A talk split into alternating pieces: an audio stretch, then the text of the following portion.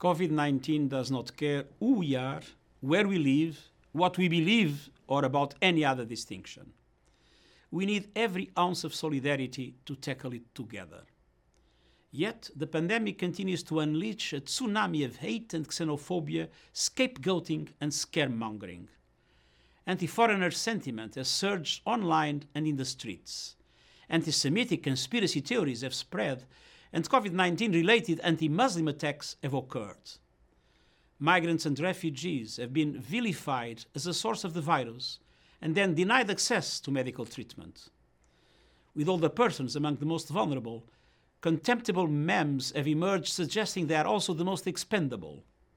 And journalists, whistleblowers, health professionals, aid workers, and human rights defenders are being targeted simply for doing their jobs. We must act now to strengthen the immunity of our societies against the virus of hate. That is why I'm appealing today for an all out effort to end hate speech globally. I call on political leaders to show solidarity with all members of their societies and build and reinforce social cohesion. I call on educational institutions to focus on digital literacy at a time when billions of young people are online and when extremists are seeking to prey on captive and potentially despairing audiences.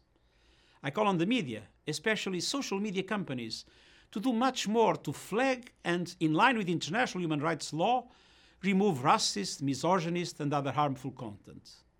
I call on civil society to strengthen outreach to vulnerable people and religious actors to serve as models of mutual respect.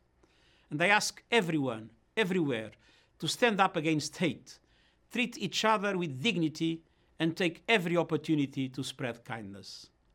Last year, I launched the United Nations Strategy and Plan of Action on Hate Speech to enhance United Nations efforts against this scourge.